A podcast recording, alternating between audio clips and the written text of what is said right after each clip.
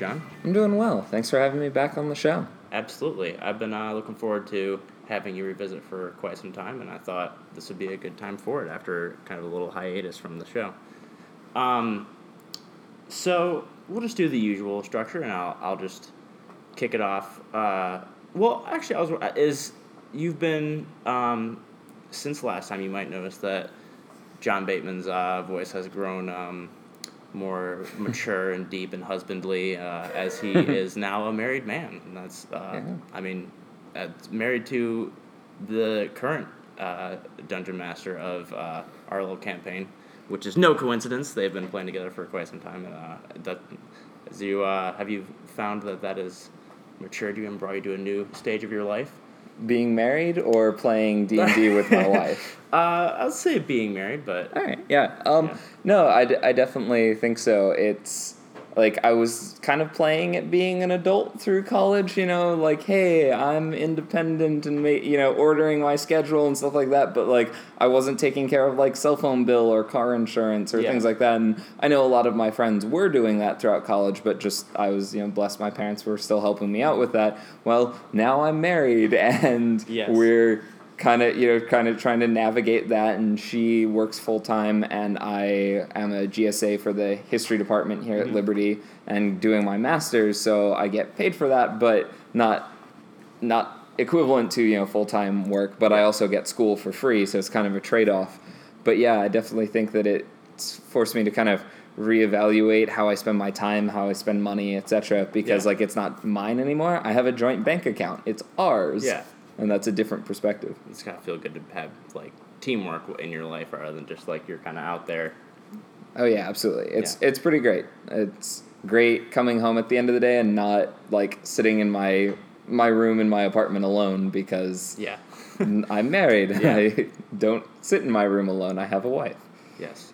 Speaking of uh, not being alone, we're recording this in the library, so you might hear some the hoots and hollers of college students, which just consider that a window into my personal life. As you know, we're trying to be authentic, so that's what it's been like around here. Um, so I'll I'll kick it off with the first question here, and this is something that um, I've gotten into more recently, and that's comic books. This is a comic book based question. Um, uh, when I was in grade school, I had a friend who was very much into comic books, uh, and he would like show them to the people in the class every now and again.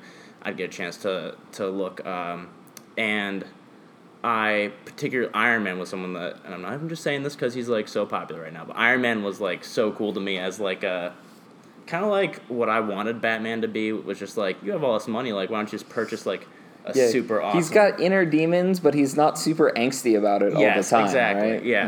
Mm. He still gets to have fun. Yeah, he's a cool dude, and uh, that appealed to me in the third grade.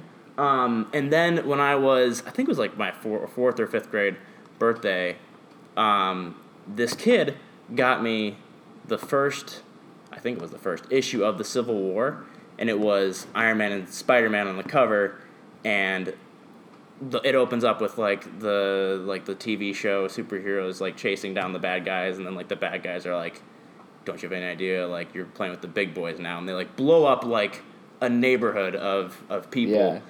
and it just like I'll never forget that issue of comic books. I had no idea it was gonna like Gets heavy. spark- You know. Yeah, it got so heavy, and then they're like, like cleaning up the mess, which is just not something you see superheroes do really ever. Is like in the wreckage, like pulling rubble, like rebuilding buildings, like you you see like the glory of it. Um, and that was just huge for me. And I didn't. That was the first comic book I read, uh, cover to to finish, and I loved it. And I uh, didn't read comic books for a while until um, just recently. I picked up uh, two comic books um, that both are the same artist, uh, uh, League of Extraordinary Gentlemen and Watchmen. Um, and Watchmen, particularly, was just amazing. Um, and it's just really sparked my interest in the comic book genre that I frankly didn't have a ton of respect for in the past. Uh, and I was just wondering, to for you, um, just tell me a little about your history with comic books, um, maybe a favorite issue, and um, like like what's special about the comic book genre as like an art form? What makes it different from books and movies or Right. So yeah, I actually came much later to the table on comic books. I got into comic books in college. I ha- didn't read them at all growing up. Um, but I got into them in college mostly because I liked the comic book movies that I was seeing. So like um, Avengers came out my first semester of college, and you know that was huge. Um, and I was talking to some friends of mine who were into comics, and you know the end of avengers there's this giant purple guy you know in the post-credit scene going like oh i'll have to do it myself. Yeah. and i was like who's that? Who's that? And they're like oh that's thanos. And i like i wanted to know these things and i you know like they did and know who these people were and i felt like a fake fan for not doing that. And that's I think a very superficial viewing of it. If you watch the movies and don't read the comic books and really enjoy watching the movies, I will never call you a fake fan for that because it's one thing to be like, "Oh, I'm such a huge fan of The Hunger Games. I've only watched the movies. I haven't Yeah. seen the books." Because it's roughly a one-to-one conversion. Yeah. They turned the book series into a movie series and to just say that you like the movies is maybe a little a little shallower of a depth of being a fan of that thing when it's like that. But for comic books, the movies really aren't the comics. They're taking the characters from the comics and putting them in new situations. Even things that have similar titles like um, Civil War, you know, Captain America Civil War. Um, you were describing the setup for Civil War in the comics. It's very different from Civil War in the movies. They took similar ideas and the same characters, but um, it worked out very differently. A lot of the things that I thought were issues with the actual comic book storyline, they fixed in the movie. I liked how they did that a lot better. Yeah. But um, so yeah, that's kind of my experience with comic books. Was friends who got me into it in college. I went to the local comic book shop here and I set up a pull list, which is basically like a little cubby behind the um, counter where the guy who owns the comic book shop every month sets aside the comics that you want in your box. So when you come there, you just grab Oh. them out of the box and they're already like saved for you. Yeah, and it's a cool. good business model because it means that he knows roughly how many copies to order of any given comic Mm-hmm. and you get to make sure that you get the issue and that it doesn't like sell out on the shelf before you get there Yeah. because new comics come out on wednesdays we're recording on a wednesday i'm going to pick up my comics for the week after we get done recording Nice. but um, so yeah that's kind of how i got into comics and i started off reading like two marvel comics and four dc comics and honestly now one i've pared down the number of comics i read a lot just because of money concerns but right now i think i read three marvel comics and the rest are various different independent comics that i've dropped DC? Huh? yeah, um,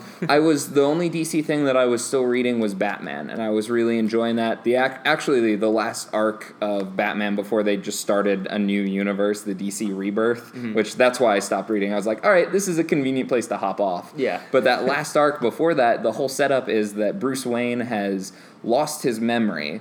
Um, after fighting with the Joker, and so he's still Bruce Wayne, and he knows that, and like people tell him, like, hey, your parents were murdered in front of you when you were a child, and he knows that, but he doesn't have the memory of it. So it doesn't affect him psychologically the same way. It's like hearing about what happened to someone else rather than the same thing. And so the whole idea behind that is that Bruce Wayne becomes Batman because he can't get over the trauma of his parents' death. Yep. And he has to he feels the need to avenge that eh, or to stop that from happening to other people, etc. If that goes away, then there's there's no Batman. Um, but then Gotham starts going downhill because there's no Batman, and so Commissioner Gordon goes to like the mayor and says, "Listen, there needs to be a Batman, and since Batman's missing, because you know everyone else doesn't know Bruce Wayne's Batman, but hmm. they know that Batman hasn't shown up in several months, and he says, you know, Batman's an important symbol for the city. We need to dep- like make a deputized Batman. Like the identity will be secret, but Batman Yeah. will work for the police department." And the mayor says, That's a good idea. Also, there's literally nobody in this city that has the moral fiber to do this besides you. Commissioner Gordon, I need you to be Oh, Batman. really? And yeah, and so the arc awesome. is Commissioner Gordon as Batman. and it's really interesting um, because it does, it plays with new things like that. But so anyway, so I don't say this Oh, to say that I'm opposed to DC or whatever, but they had just restarted their universe and it was kind of a convenient place for me as I was paring down Yeah. titles Yeah. to do that. Also, I think DC rests on its laurels a little more than Marvel does. Um, I'll get into that a little when I talk about my favorite comic, but like DC has unquestionably the most famous superhero characters Batman, Superman, Wonder Woman. Yeah. Like Iron Man, Captain America, Spider Man are all big characters, but honestly, with the exception of Spider Man, they weren't as famous before the movies. Definitely. Um, whereas Superman is like the iconic superhero. So as a result, DC pl- does a lot with those recognizable heroes, but they haven't necessarily I don't I think been innovating as much recently because they have this grand tradition. But there's also like only so many Batman stories you can tell before you kind of run out of things for Bruce Wayne to do. Like that's why you make Commissioner Gordon Batman for a Yeah. while is so that you have new stories to tell. Marvel I think has been innovating a little more and putting in new heroes and that actually that's my favorite comic that I'm reading now. It's one of the comics that I've picked up from issue 1 um, when it like first came out and was like, you know, I'm gonna pick this up and see if it's any good because um, it sparked a whole lot of controversy before it even came out. Just the announcement of the concept, and that's um, Miss Marvel, um, the comic, and that's not to be confused with the original Miss Marvel, who is now Captain Marvel, which is the person Carol Danvers. That's who the movie Captain Marvel is going to be about. Yeah. Is about Carol Danvers. She's originally Miss Marvel in the comics. She kind of grows up because she starts out as kind of younger, and now she's you know middle aged, and she's been promoted basically to Captain Marvel.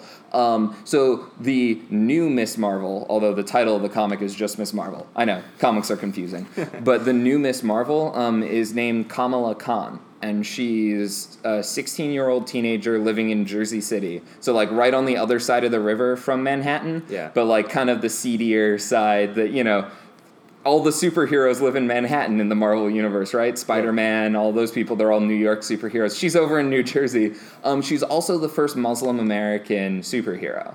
Uh, So she's a teenager and she's a Muslim American, and the um, first issue of the comic is like her wearing like the Miss Marvel logo on a T-shirt. Um, and then she doesn't wear a headscarf typically in the comic, but like the scarf around her neck, Yeah. and you can't see her face um, in like the original one. And so like that promo image got shared around the internet, and people were like, "Oh, this social justice, blah blah blah blah blah," and Yeah, yeah, yeah. people got really mad about it. Um, but I really love the comic. Um, for one thing, I think Kamala Khan is the Spider-Man of this generation. Which is to say, like in the 1960s, like Peter Parker was the first like teenage superhero who wasn't a sidekick, and that was a big thing at the time. Was like all the teenagers in comics were sidekicks, but he was the main character, and he was treated as if his issues were main character issues rather than side character issues. Yeah. So him having trouble at school isn't a side plot, you know, that Robin's going through in a Batman story. Yeah. It's the main thrust of his life because that's what he's going through. And um, so, in the way that that's what Spider Man was for the 60s, I think Kamala Khan is a representative of that for our generation, which is more, in America, anyways, more diverse than any generation before, um, both ethnically and religiously. Yeah. And um, and I think that she represents that really well. And kind of the whole setup is that she is a huge fan of the Carol Danvers Miss Marvel. And so Yeah, when yeah, she gets superpowers, she uses them to help people because like this is her idol, you know, her person that she's looked up to. But um, it's significant. Like the first issue of that comic, the first thing she does with her superpowers isn't actually to like stop a bad guy or like beat someone up. It's to save this girl from her high school who's just been like really mean to Kamala throughout the whole issue. She's like the standard blonde, white, pretty, popular girl, and making fun of Kamala because she can't eat the same foods at lunch because they're not halal, which is you know the Muslim version of kosher. And um, she dresses more conservatively. Her parents won't let her go to parties. Like all these things that people who have conservative parents, even who aren't Muslim, like can probably re- resonate with some of these issues. Anyway, this girl's just been mercilessly picking on Kamala throughout that for the issue. Um, and then Kamala sees this girl like wandering off from a party where she's clearly drunk and she falls into the river and is drowning. And that's like the first time that she has the opportunity to use her superpowers. And she's standing there and she kind of flashes back to a time where she is sitting in the mosque listening to the teacher talk about a passage in the Quran where it says, um, "He who helps one man, it is if he has saved all of humanity." And the, like her faith is what drives her to be a hero. Yeah. And I think that with all of the controversy in America right now over Islam and radical Islam and Syrian refugees and immigrants. I think the message that people can be motivated by their faith to do heroic things, to do good works, is important, and that um, comic doesn't shy away from talking about issues a lot. Um, There's a whole arc where she's fighting people with superpowers who are y- using them for bad things, and she says that she gets really mad about this because she's like, I'm tired of being lumped in with other people who do terrible things, you know. When that's not me, and it's clearly, obviously, a metaphor for the way that Muslims in America get treated sometimes.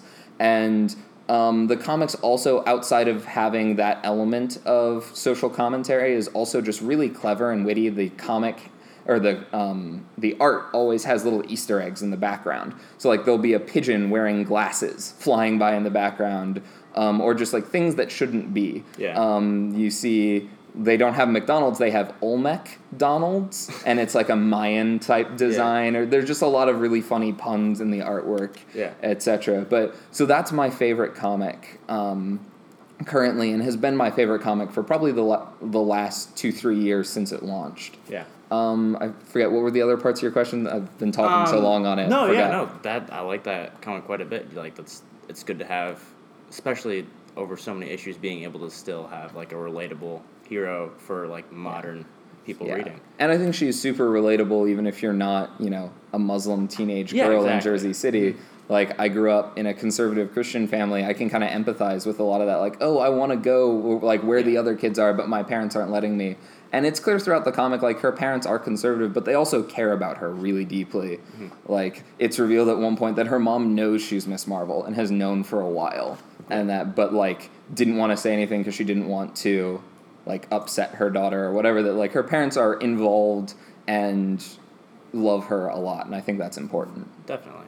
Um, I, the other part of my question was, what what do you think are some differences, some strengths that uh, comic books have as an art form for storytelling that maybe a movie or a book uh, don't, and just how, um, yeah, just like I don't know, contrast, whatever you feel. yeah That. so um, during undergrad i did my senior um, capstone research project on the influence of spider-man comics on american popular Yes. culture That obviously is The- no reason why I chose you for this question. yeah. yeah, but so I, I'm really interested in cultural history and um, pop culture in history, etc. I think that there's a lot of scholarly room there because a lot of people haven't written about it. But when I was researching for that, I came across a number of quotes that I don't know if I'll go so far as to fully endorse them, but I like where they're coming from because it's two things that I like. There's a number of um, scholars who have noted that there are really only two original American art forms um, or two art forms that are unique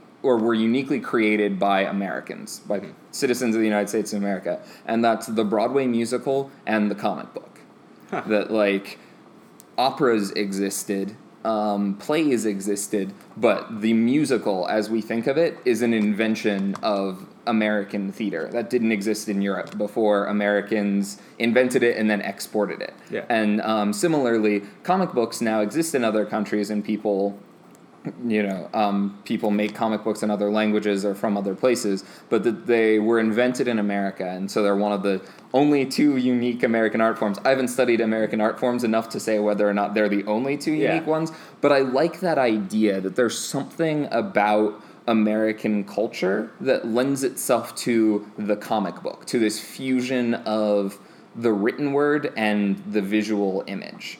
Um, and I've read interviews with directors of comic book movies who say that that's part of the um, the challenge is how do you translate something that's already a visual image but a still visual image into a moving visual image, which is what movies are, right? Um, but I think that comics also um, force people to be. It's almost like if you if you ever took a poetry class or your English class in high school and you did poetry and um, you had poems like sonnets that have very firm structure Like, there's not a whole lot of room to wiggle around and just make whatever free form thing you have. It has to rhyme in a certain way. It can only be a certain number of syllables.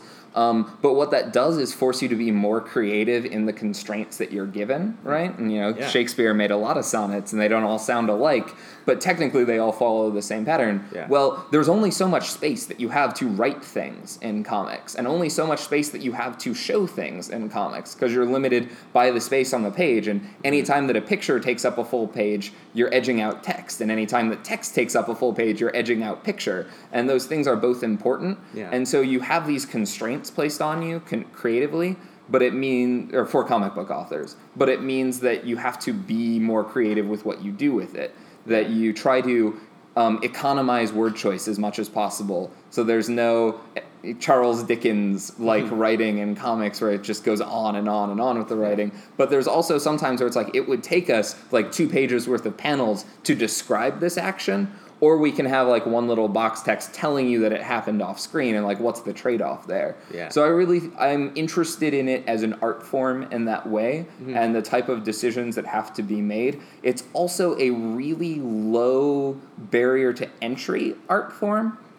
Um, which is to say that like it's really hard to make a living making comics. Like there's not that many people who get to do it full time. A lot of people are like freelance and do other things and illustrate other things and make comics for Marvel and DC as well. There's Yeah. a relatively small cast of people who are the full time writers and illustrators of comics. But at the same time, um, just about anyone can make and put out a web comic and some web comics have been phenomenally successful and you know have actually then gotten printed and put in books or um, marvel and dc will hire people um, as freelance authors now because it really honestly doesn't cost them that much in terms of initial investment to make Yeah. like one four issue comic like right now i'm reading a comic about mockingbird who's in agents of shield bobby morse um, and I didn't really know anything about her character in comics. And they're like, "Hey, a limited four issue run, pick it up." And I picked it up, and it was really good, and I really enjoyed it. And apparently, enough other people really enjoyed it that they wrote in and told the executives how much they enjoyed it, and it got turned into an ongoing series. So if something succeeds, then they can hire you. f- Um, on full time or to keep making it but if it Yeah. something fails well you only really as the company were funding like four issues of it anyway Yeah. and that's four issues for one comic among the like 50 comics you're putting out Yeah. so it's um, it allows for a lot of risk taking and creativity that novel publishing doesn't or movie publishing or producing doesn't because you know if a movie is a flop you that's easily a hundred million dollars down the drain Yeah. if a novel is a flop that's a lot of people's time that's just been wasted in the editing process etc that can go on for years comic books have a much faster turnaround time and it enables people to take a lot of risks that i don't think they could take in other genres uh, then it keeps it very much like an open field for for people to. I, I like open open entry. Obviously, that's very appealing. Um, and like movies is it is not that way at all. You No. know, not a lot of independent films even Yeah. make it And there's a lot of people actually who end up writing or doing stuff with movies who started out with comics or were involved with that. Joss Whedon, who, you know, is kind of love hate relationship right now for a lot of fans, but he directed the Avengers movies thus far and all that. But he wrote X Men comics in the 90s for a while. Like, hmm. that was one of the jobs that he did while he was trying to, like, establish himself as a screenwriter because screenwriting is a hard business to break into. Yeah, that is really cool. I didn't. I hadn't thought about it. I mean, obviously, it makes so much sense. But like the idea of balancing written word with like a still piece of art, like that's I like that concept. Um, do you have a question for me to Yes. next part? Um, so, as you probably already know, listeners, if you listened to the last episode I was on, um, Hunter and I are part of a Dungeons and Dragons group that Yes. meets al- almost every week uh, at this point. Um, but recently, a television show came out on Netflix where Dungeons and Dragons features quite prominently, Mm-hmm. um, and that was surprising to me because like I still kind of feel like most people don't really know what D and D is, or it's at the very least not a relatable thing for them. It's something that those nerds do, not Yeah. something that we do. Like playing Monopoly, even though a lot of people hate it, like it's a relatable thing. Like almost everyone's played a game of Monopoly enough to know that they hate it, Mm-hmm. um, or you know maybe they don't. But most people, I don't think, have actually played Dungeons and Dragons. But yet the TV show on Netflix, Stranger Things, uses Dungeons and Dragons as a huge part of its framing narrative and how the main characters understand the plot. The villain doesn't even have a name other than the name that's given to it by the boys That's because right, of their. Dungeons and Dragons experience. So I guess I'm curious, why do you think Stranger Things is so popular? Like what what are people seeing in this that they relate to? Given that these seem like a bunch of really niche elements of like 1980s culture, and how many Yeah. people would actually relate to that?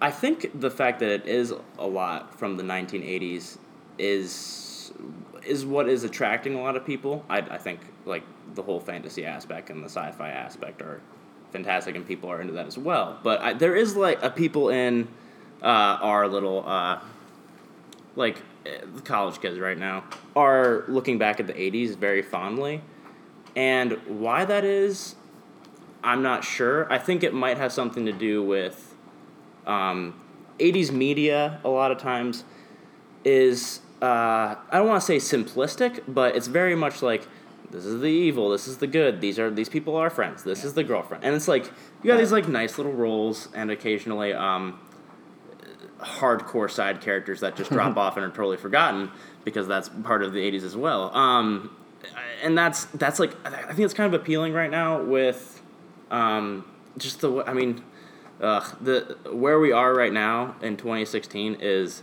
it's not nice to look around at the state of the world and like we've been we've just celebrated the 15th anniversary for this this war we've been having that just like is never ending and you just get kind of desensitized to the violence of it and then this election is just brutal and both sides are just there's so much ugliness in it. Um, and to look back at the 80s and see like middle class America and people like just being friends and playing like this fantastical game in their basement, but then also dealing with uh, evil that is very obviously evil. Um, I don't know. I think that's very appealing for people. And as far as like the whole the the D and D side of it, I I mean, people today, our generation as well. I think. Um, th- there's the fantasy element is so evident in um, I think what I'm trying to say here. Uh, I don't know. Like we grew up on Lord of the Rings, and uh, we were kind of eased into the fantasy in a way that uh, I think was made it very appealing to us as a kid. It was almost considered normal. Yes. like, that you would be into fantasy stuff. It was cool to be into fantasy Yes, stuff. there you go. Exactly. Like yeah, and like Star Wars as well. When we were growing up, even though it was not that good, uh, we didn't know when we were kids, and it was it was fun for us. And I and I think uh, looking back on the '80s and seeing the birth of something that's like such a great expression of of fantasy for you um, without technology, which is like kind of cool now as well, um, is is very appealing. And uh, to like also have them take those lessons of heroism and enact them in in real life is something that people like yearn for desperately. Um, is to take like simplistic heroism and be able to carry that out in real life. It's not nothing is usually that simplistic, um, and that I think is fun for people, and it's just so well written. And the I mean, Eleven that that girl might be one of the greatest young actors I've ever seen in my entire life. She she definitely she definitely is phenomenal. But yeah, I I love that. And um, speaking of which, if a Winona Ryder is awesome as well, and if you want to go back and see a movie that is from the '80s that I I I think is her first claim to fame, is uh, Heathers is uh Yeah. is really is I'm not even mincing words. It's one of my favorite movies of all time. Uh, definitely go back and give that a look if you're into Stranger Things. So, so you, I guess what you're saying is that it's even though it's kind of a horror genre, Yeah. it's still got a positive nostalgia surrounding it, and the idea that there is like a good triumph thing at the well, spoilers, but you know that like there is a good and evil in the story there, and also I don't know, maybe your opinion is different, but when I was watching it, I have to say, like, usually I'm used to the idea that, like, oh, it's small town Indiana, it's a rural setting, Mm-hmm. Creepy things are happening. That means all of these people have horrible, dark secrets. You know, that, like, Yeah. there's this idea that if you have, like, creepy supernatural type things happening in a show, that there has to be non supernatural creepiness that mirrors it in order to, like, showcase the darkness of man Yeah, in addition to that. But, like, all of these people are pretty much good people. Yeah. You know, the sheriff has a lot of personal issues, but like genuinely wants to find this kid Mm-hmm. and wants to do a good job. And like the mom is struggling with her job, uh, but also like also genuinely wants to be a good mother and want to provide for her children. And even you know Steve, the kind of jerk of a boyfriend figure that stands in for like the teen drama side of things, like he ends up not being like a terrible person in and of himself. He just is kind of a little selfish going on. You, you see him kind of grow up a bit. Yeah. I don't I don't know. I was just thinking that as you were talking about it. Like, it, did you get that same feeling of like fundamental optimism about these people being genuinely good people? I did start out thinking that the cop was going to be a little bit more of an anti-hero, um, just the way they portrayed him at first. Uh, but yeah, as I mean, as the show went on, it became very clear that good people are good people, bad people are bad people. Um, especially with, uh, like, just I I think, especially with the government agents, it's so just like they're the guys with black suits. Like you know who they are. We don't even need to explain. And the crazy part is that that's actually historically true. Like, obviously, we don't know if they gave little children like supernatural powers, but the whole idea of like these shadowy parts of the government that set up research locations What? in different parts of this um, Yeah. country so that the Soviets wouldn't like know where they were set up and they were actively trying to research okay. different technologies or stuff like that Yeah. to in order to combat the Soviets. Like that that whole kids, or- element is is completely true. Now, obviously, the whole like, oh, we've turned this child into a, a living weapon who has telekinetic powers. That's probably not accurate. But I'm blanking on the name right now. But there was an actual historical way. program that was aimed at creating these research facilities kind of discreetly around the United Okay, States, so that they wouldn't be things that the Soviets could know where to target them. they didn't take kids though, right? Not that I know that of. know. No, Okay. I keep- I kept saying- presumably not. I kept thinking you were gonna drop that bomb. Be like, No. and there are several children that we have no idea where they went around Dun, that dun, time. dun. Yeah. Um, but yeah, uh, do you do you think what do you think was a big pull for um, Stranger Things? I think first off, Netflix. The Oh, yeah. the, the binge watching. I didn't mean to yeah. mention that. That helps. but yeah, the binge watching nature of it, like it's only eight episodes long. Yes. You can watch it all in one go and not even feel terrible about yourself. Like honestly, I think that you see them shift towards the eight episode format because 12 episode 12 one hour long episodes that's like literally a 12 hour day. It's a mm. long time whereas like eight episodes eight episodes is like two four hour watching sessions with a break for lunch in the middle. Yeah. that's totally doable. Like people don't feel guilty about binge watching it Yeah. and they just watch all of it and then they're super excited about it and they want more of it and so they talk to their friends about it and get them to watch it. I think that definitely i don't think that the show would have been as successful if it had aired on like usa or No, Starz yeah. or hbo Definitely. or things like that i also think netflix is like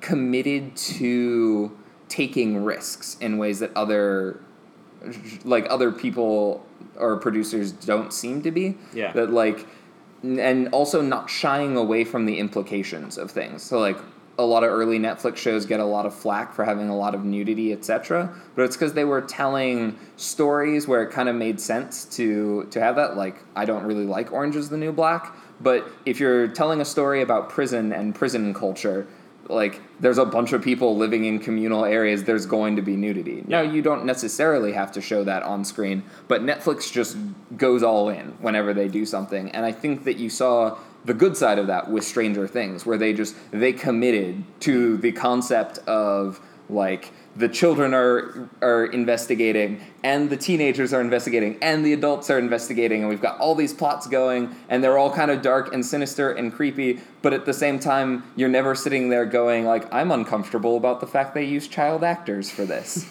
you know Yeah. because like i'll be honest there are some times on game of thrones where i'm sitting there going there is a child on set there's a child Yeah. in this scene, and it again makes sense for that medieval world uh, that's really dreary and bleak that Mm-hmm. Game of Thrones is set in. But it does sometimes make you feel uncomfortable just for the actors, like the Yeah, child actors. definitely. Whereas Stranger Things, like, what an opportunity for those kids to be in something serious that something that gets that gives them the opportunity to show off their acting chops. That also isn't like that Oscar bait, edgy R-rated movie directed by some guy you've never heard of. Yeah. You know, And they, like I said, like all those kids, like her name's like Millie something or another, the girl. Oh, yeah. she really is phenomenal. yeah, they all were just like I was. Not a one of them was it like oh my gosh like this kid's got to read lines like no they were so good and pulled it off so well Yeah, And Uh, working with child actors, as I understand, is just super difficult. Like oh yeah I can imagine a lot of directors don't like doing it. So props to the writer dir- or the writers and directors of that show Mm-hmm. because I think it's the same group of brothers that wrote and directed the Yes, show. yes. But um, you know, they clearly wrote it knowing they were going to have to deal with ch- child actors and then did so phenomenally. Yeah. And all the interviews I've seen with the kids, they just have rave reviews to say about the I can't remember their names right now, but the guys who created the show, Mm-hmm. they really understood how to work with child actors well. yeah no, it's good to see something good uh, rewarded as well as it was by um, the viewing audience and um, the second season coming soon. So excited. Um, and with that, I'll move off to a personal digression of mine that actually, uh, I had a different personal digression uh, until earlier today. I was listening to a podcast and it, something was brought up that I just wasn't aware of at all, and it is uh, it has to do with Lord of the Rings, um, another fantasy, and this is kind of the season for fantasy for myself as fantasy football rolls around as well as Dungeons and Dragons and Stranger Things just finishing up. Um, but it, it, has to do with how um, popular the, it was in the 60s and how it came around. Um, I mean, it was first introduced in the 30s, if I'm, I'm correct. Yeah, yeah, I think so, and, yeah. and it wasn't received very well by academia, um, but generally the people liked it um, in England. And then as it came over to the United States, particularly in the '60s, uh, it really hit home with uh, the the hippies in particular, and like that culture Yeah. really took to it as they saw certain themes uh, kind of championing their ideas. I, that was just so crazy to me, um, especially, uh, and I just could not let this go. But um, the Beatles read uh, Lord of the Rings, and they were so taken by it, they wrote a screenplay. Mm-hmm. I've heard of this. Yeah. Insane, and they had uh, John Ringo wanted to be Gandalf. Ringo. Okay, so was, John was gonna be Gollum, Paul was gonna be Frodo, Ringo was gonna be Sam, and George was gonna be Gandalf. That's what it was. And uh, as it happened, Tolkien got a hold of this screenplay and was just so mad. Especially, and he wasn't. I don't think he, as I understand it, he wasn't necessarily upset that the Beatles were trying to do it. He was upset with just the way the screenplay went. It turns out that the Beatles really liked getting themselves out of every situation by flying away on eagles, and Tolkien was just like, that ruins the whole story of every single time you just call for an eagle and you get carried off wherever you want to go. I would have, if I had thought that was a good like tool, I would have just done that right off the bat and had them drop the ring off in Mount Doom. Uh, and that was just ab- absurd to me. Um, that was even ever attempted. And that, I mean, honestly, that's my whole digression. I just thought that was insane, and I couldn't not bring that up. That that is great. Um, my personal digression is also history related because that's kind of my life right now. History grad school. I'm reading a lot of history and not a whole lot of anything else because that that is my life is Nice. reading all of those books. But um, I'm taking a class on religious history. Um, Amer- in America specifically, and so reading about the Puritans, and you know, uh, my digression is, I guess, we have this image of you know the Puritans is very, very strict. Obviously, that like that super Christian society, very like the nuclear family is everything and all that, and that's that's true. That's not wrong. But I was shocked to learn that um, apparently during between the 1620s and the end of the 1600s so, the, so like the 80 year period that the puritans were first in massachusetts and new england um, they kept great records throughout the whole colonial period because they're super orderly people Yeah. but um, as a result we can look through that and we know like 100% factually know we have the records that there were over 100 divorces There were 100 divorces during that period. Wow. Um, most of them initiated by women. Um, and we have like who initiated and the reasoning for it. And um, infidelity is obviously like a big list there, and most people have studied like biblical doctrines of divorce. Like that's the the standard one that Jesus talks about. But um, impotence was also a commonly cited reason that the nuclear family Yeah. and that um, having the family and passing on your faith to the next generation was so important to the Puritans that um, if your husband was incapable of getting you with child, that was potentially a reason to divorce him because he couldn't Wow. give you that family.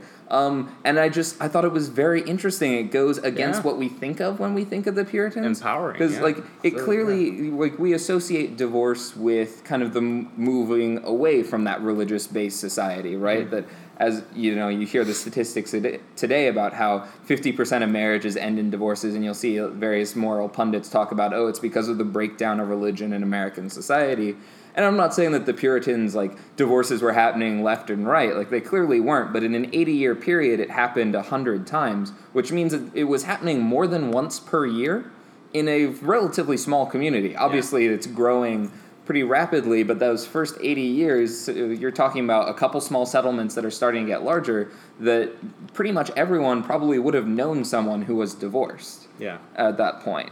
Um, because they're small but they're interconnected. And I just thought that was fascinating. It goes against kind of what my preconceived notions of the Puritans were. Um, and anyway, that's my digression. It was just something I was Yeah. not expecting to see in the research that I did last week. Does that give you a little bit more, um, like, respect for the Puritan culture as you understand it? Um, I, I, I do think so a little bit. Um, I think there's definitely a lot of credence to the theory, although some people take it too far, that you can kind of judge how a um, society treats their women historically based on like what the property laws and the divorce laws look like. So mm-hmm. Puritan property laws, if you're a woman, you still can't own property. There's not, none of that. So they're not. Let's, Of course not. yeah, let, let's not get the idea that Puritans are like huge advocates for equality, Yeah, etc. okay. They had very defined gender roles, but those gender roles were just different than what they were in Europe because they viewed Europe as being degenerate, etc. Uh, so yeah. I just I think it's interesting as you look at that that you can look and see where their views on divorce are more what we would call today probably more progressive, but that they were centered on making sure that marriage was this covenant relationship of two people, you know, working together to advance the kingdom of God by having children and living in the land, mm-hmm. which, you know, you can disagree with that definition if you want, Yeah. but like that's how they looked at it and to that end, if you, the relationship wasn't helping fulfill those goals, then it needed to end and that's what divorce was. And so I just think that's interesting because we tend to think as of male dominated societies as the type of societies where if divorce is allowed, it's only allowed for men to divorce their wives, not for wives to divorce Yeah. their husbands. Um, Until but that's very recently. Yeah, exa- exactly. But that was not the case in at least early Puritan New England. Now, you, later on, they become less Puritan and more like the other colonies as Ah. more and more people move into New England that aren't Puritans. You know, there's still this Puritan background, but it kind of changes. Um, but yeah, that that is my digression. As that happens, do they kind of go back on their the abilities that they give women for divorces? Or I don't know. I haven't I haven't researched that far That's funny. in I, advance at this point. just if popular culture moved them in the other direction, that would be Yeah. weird. Um, very good, very good digressions. Um, do you have a song for us this week? Yeah, I'm gonna keep the history train ro- rolling because I'm Nice. me. But um, I wouldn't expect anything less. Yeah, I'm fascinated with war protest songs, just like the whole genre. Yeah. I think they're super interesting. I don't always agree with um, all of them. They tend to come out of a very like that hippie side of culture, particularly the Vietnam War protest songs. But um, I really enjoy the song, and it's a bit of a longer one, so sorry, it'll be like six minutes on the end of the episode.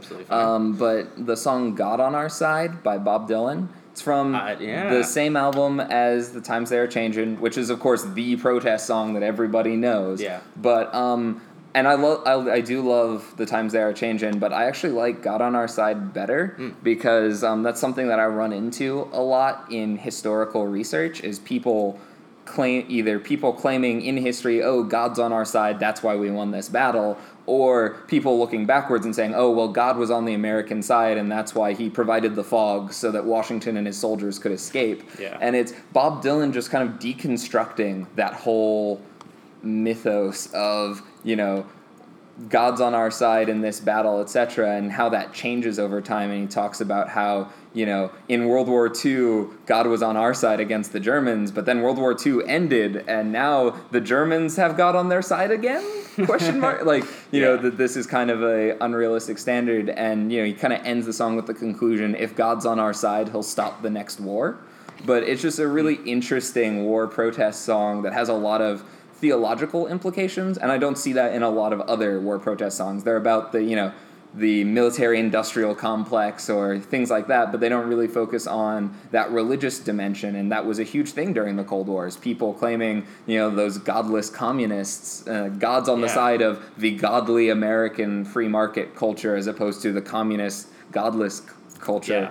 And it's just a really interesting look at that. Draw your own conclusions on whether you agree with it, but I just really enjoy the song. So hope the listeners enjoy it too. Yeah, love Bob Dylan. Bob Dylan. Love this conversation, and you guys have a good week. Thanks for coming on, John. All right, glad to be here.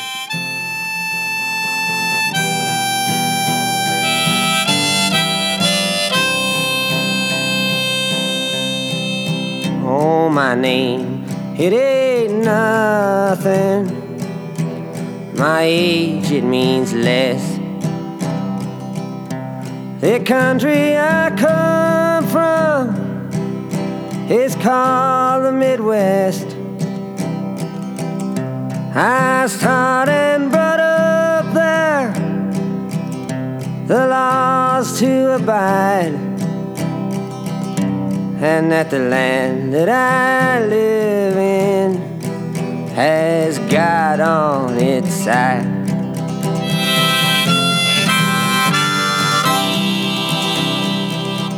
Oh, the history books tell it, they tell it so well. The cavalry's charged the Indians fell. The cavalry's charged. The Indians died. Oh, the country was young with God on its side.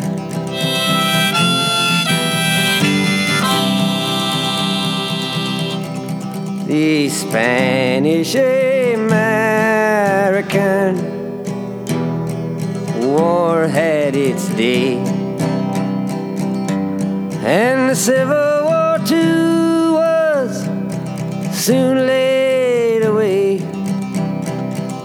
and the names of the heroes I was made to memorize with guns in their hands and God on their side.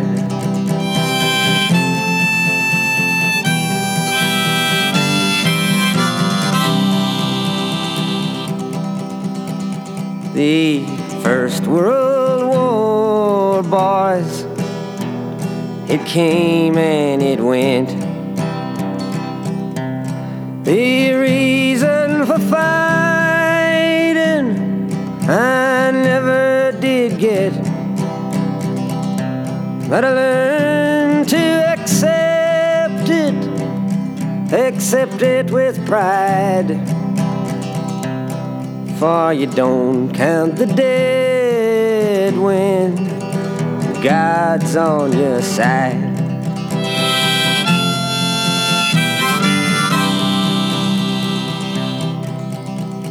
The Second World War came to an end.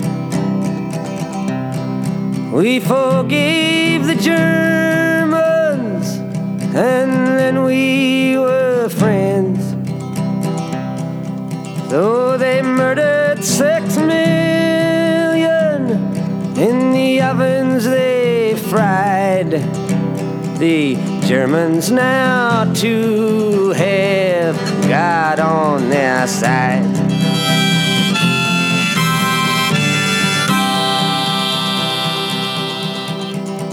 I've learned to hate the Russians all through my whole life.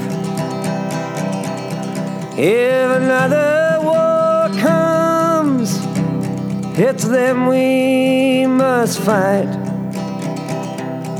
To hate them and fear them, to run and to hide, and accept it all bravely with God on my side.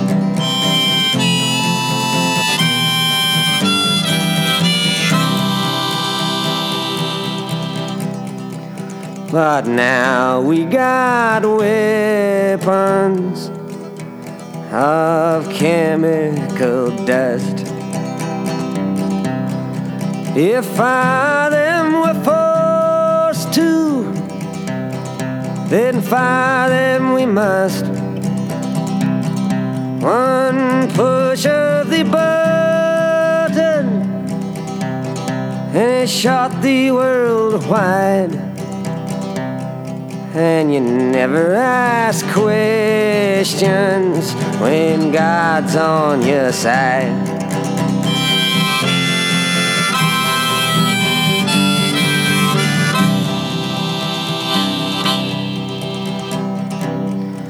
Through many dark hours, I've been thinking about this that Jesus Christ was betrayed by a kiss. But I can't think for you.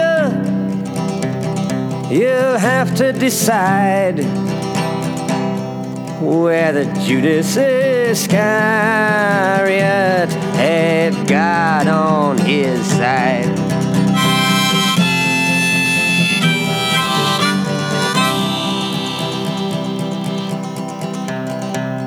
So now, as I'm leaving, I'm weary as hell.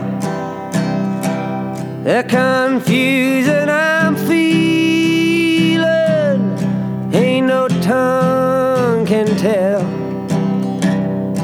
The words fill my head and fall to the floor that if God's on our side,